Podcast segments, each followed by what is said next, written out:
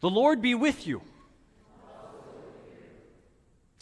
Jesus said, Do you think I have come to bring peace to the earth?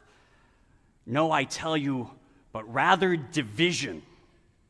I don't know about you, but I got really excited when I heard that text. I was like, wow, you know, I've been putting a lot of energy recently into biting my tongue because there's a lot of people out there with really terrible opinions around politics and religion and even movies. And I'm thinking, I have to be a good Christian, right? I have to be polite and keep the unity, hold us all together. But now Jesus is saying, no, it's division time. And we hear from the book of Hebrews, right? We hear about these stories from the Old Testament where it's like Moses crossing the Red Sea and the, uh, the Egyptians are coming behind him. They're like, boom, we'll just drown them all in the Red Sea. And then we hear about Joshua smashing the walls of Jericho. And we hear about the judges, Gideon, Barak, Samson, and they're cracking Philistine skulls. And I think, yes, this is what I've been waiting for a chance to let loose, like Jesus says, bringing down fire on the earth. And so I think to myself, okay, who am I going to weed out of my garden, right? I think to myself, okay, first of all, I'm going to I'm to divide out of my life all the non believers. Yeah, yeah. And then, of course, all the people who uh, believe not in Jesus but in other gods. And then all the people who believe in Jesus but in the wrong way. There's a lot of those. Yeah, those guys out. And of course, everyone in the wrong political party can take those guys out. And everyone who handled COVID differently than I did, yeah, I'll take those guys out. All my friends who owe me money, yep. Hmm all my friends whom I owe money, I'll take those guys out too. And then I realized, you know, I, it's basically now just me and my wife. But the other night, my wife wanted to spend the evening watching on Netflix the show about Indian matchmaking. I'm like, that's not happening. Nope. and at last, I was like, finally, there's no one who's wrong in my life anymore. And I go, wait a minute, that means it's just me. But, well, this must be how, how Jesus wants it, right? When he's like, we're going to divide all those other people out, just get it down to the one person who's, who's right, which is him. That's why he says he wants to bring fire, yeah? That's why he says he's yearning for this baptism. And then I think to myself, wait a minute. When, when Jesus says he wants to be baptized, he's already been dunked into the waters of the River Jordan. That happened many chapters ago. There's only one baptism Jesus has left waiting for him, and that's the baptism of his death.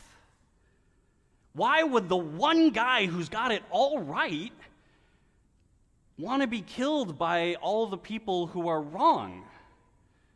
And then I realized, you know, the book of Hebrews tells us that Jesus isn't alone in this, right? The first part of Hebrews does have the stories of people like Moses and Joshua and the judges and the kings who are going around and they have enemies, people who oppose them, and they defeat them and crush them and destroy them. But then something happens in verse 35 of Hebrews 11 where the tone shifts. And it talks about women receiving their dead by faith. And then it starts talking about people who are tortured right? These are heroes of faith. These are the people we're supposed to be looking to for inspiration. It says they're tortured, it says they're imprisoned, it says they're mocked, and it says they're flogged. It says some of them are stoned to death, some of them are sawn in two and put to death by the sword. And I think to myself, whoa, I don't want that either. And are, these our only two options? To submit to everything that's wrong in this world or to destroy all the people who are wrong in this world? Or are we like the Hebrew people trying to get to the promised land and, and we come to this body of water in front of us? And on one side is the water, and on the other side are Pharaoh's chariots trying to draw us back into slavery. And we say, well, we've only got a choice between submitting and being taken back into slavery or crossing the Red Sea ourselves and letting those waters drown all those people who used to share our country with us destruction or submission. Are those our only choices? But the last verse in Hebrews 11 said, But God has prepared something better, so that they would not, apart from us, be made perfect. God has something better than those two choices, but that something better exists so that we are not made perfect alone, but together. Last week, I talked about how Jesus encouraged us to to seek that heavenly treasure. And I said, What is that heavenly treasure, right? It's not gold, it's not silver, it's not diamonds. That heavenly treasure is people. Because here's the thing if we get into heaven and it's only people who agree with us, it's going to be very lonely there. You know what heaven without other people is? It's eternity in solitary confinement. And that's true for us, and it's true for God. Which is why God has something better prepared, and that's something better is the transformative power of the witness to Christ's love. That is the something better. Now, let me tell you, this is no easy thing. But the fire that Jesus talks about sending upon this earth, we want to think, oh, you know, that must be like fire and brimstone that Jesus is sending down to destroy people. But when Jesus' disciples ask him, hey, these Samaritans didn't accept us, can we call down fire on them? Jesus says, no. The fire that Jesus calls down in the scripture, Jesus calls down on his own disciples. He calls it down on the day of Pentecost. 50 days after the resurrection, Jesus calls down the Holy Spirit and appears like fire, like tongues of fire that fall upon the disciples, not to destroy them but to transform them. You see, the disciples, they were scared provincial fishermen from Galilee, but with the fire of the Holy Spirit, they are transformed to disciples who can proclaim the message of Christ into any language in the world. The fire of the Holy Spirit gives the disciples to share Jesus' message across every cultural and linguistic divide but even though that message can be shared across any cultural divide, let me be clear the message of Jesus does divide. Because when the status quo is judgment, mercy is divisive. Jesus Jesus, will hear next week, he heals a woman on the Sabbath, and he is called divisive for doing so by fundamentalists who prioritize their interpretation of Scripture over human well being. But Jesus heals the woman on the Sabbath anyway. And then you know what Jesus does? Jesus goes and he has dinner with those fundamentalists. And then we hear that when the status quo is exclusion, inclusion is divisive. Jesus, he welcomes sinners into his community, and for doing so, he is called divisive by pious religious people who insist on keeping their community pure. But Jesus welcomes those sinners into his community anyway, and then Jesus goes and he worships alongside those religious folks when the status quo is injustice, justice is divisive. Jesus proclaims that God is King of heaven and earth, and for doing so, he is called divisive by the people who give their loyalty to Caesar in Rome. But Jesus proclaims the kingdom of God anyway. And then Jesus goes and he heals the servant of a Roman centurion to say transformation, whether for an individual or a community, it always requires attention, right? It requires a breaking of what is to allow what is to be. And that means within the context of a community, there will be division, right? A seed doesn't become a plant unless it is split open. An egg doesn't give birth to a chick unless it cracks, and so too, a community cannot go from what was to what is without feeling that tension of division. But that division doesn't need to be for destruction, it can be for transformation. Jesus is unwilling to compromise on his message of love, but that message of love includes the people who oppose him. Because without them, the body of Christ cannot be perfect.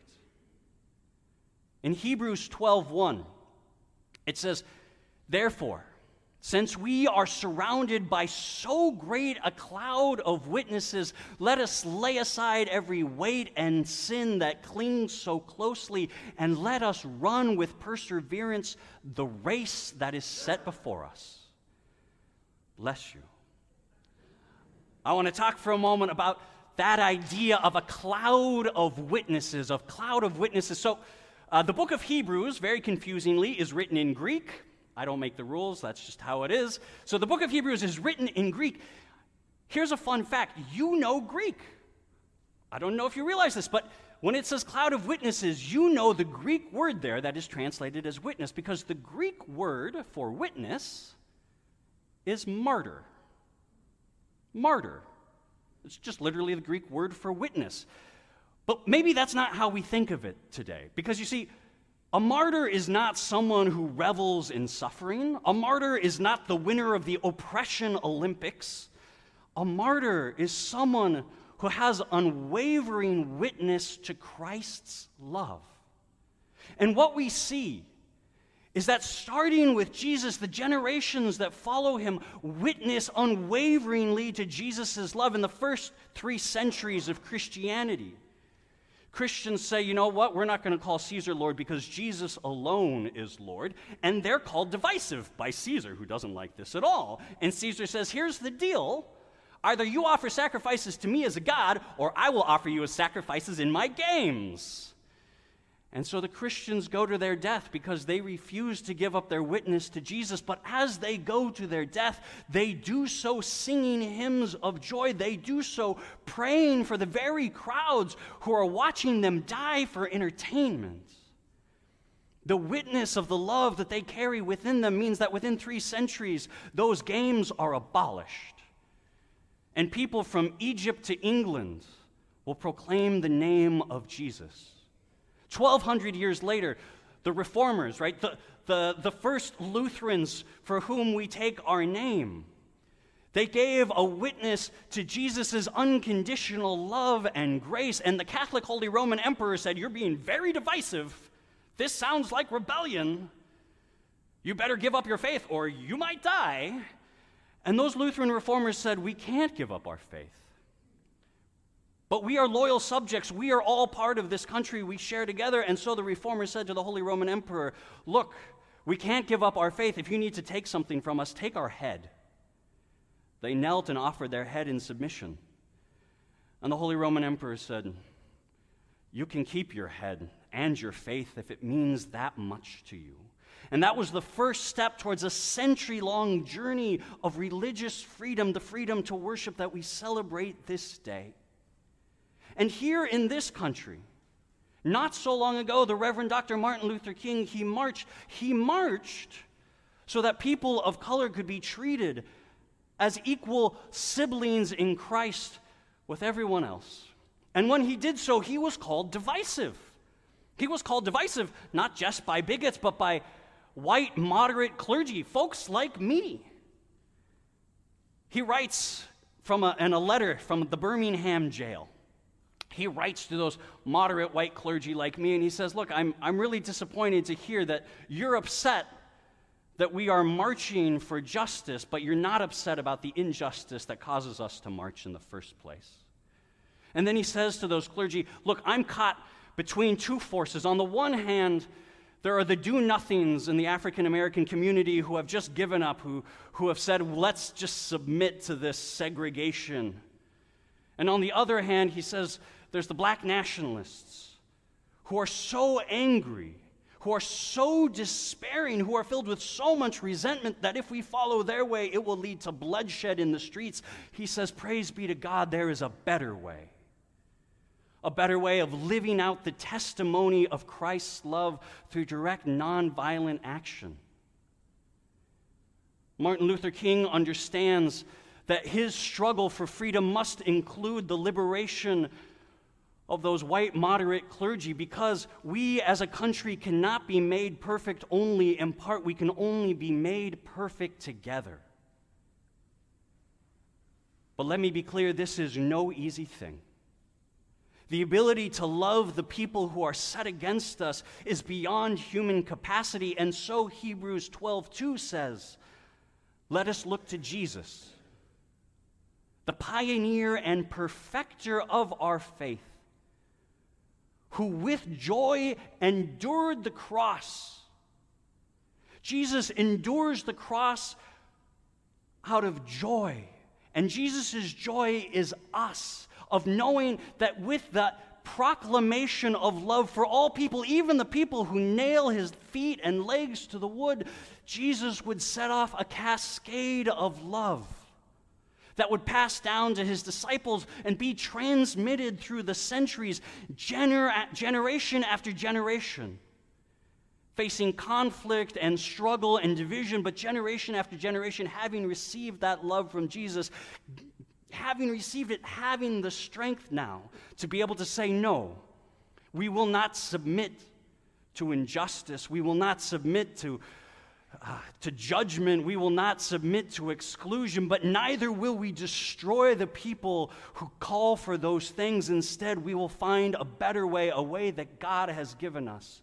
We will witness to the transforming power of Christ's love. That love has been passed down to the generations, it has been passed down to us this day. So that we could be here sharing this good news, so that when we leave this place and we have conflict with our family or with our friends, we might know that there is a better way.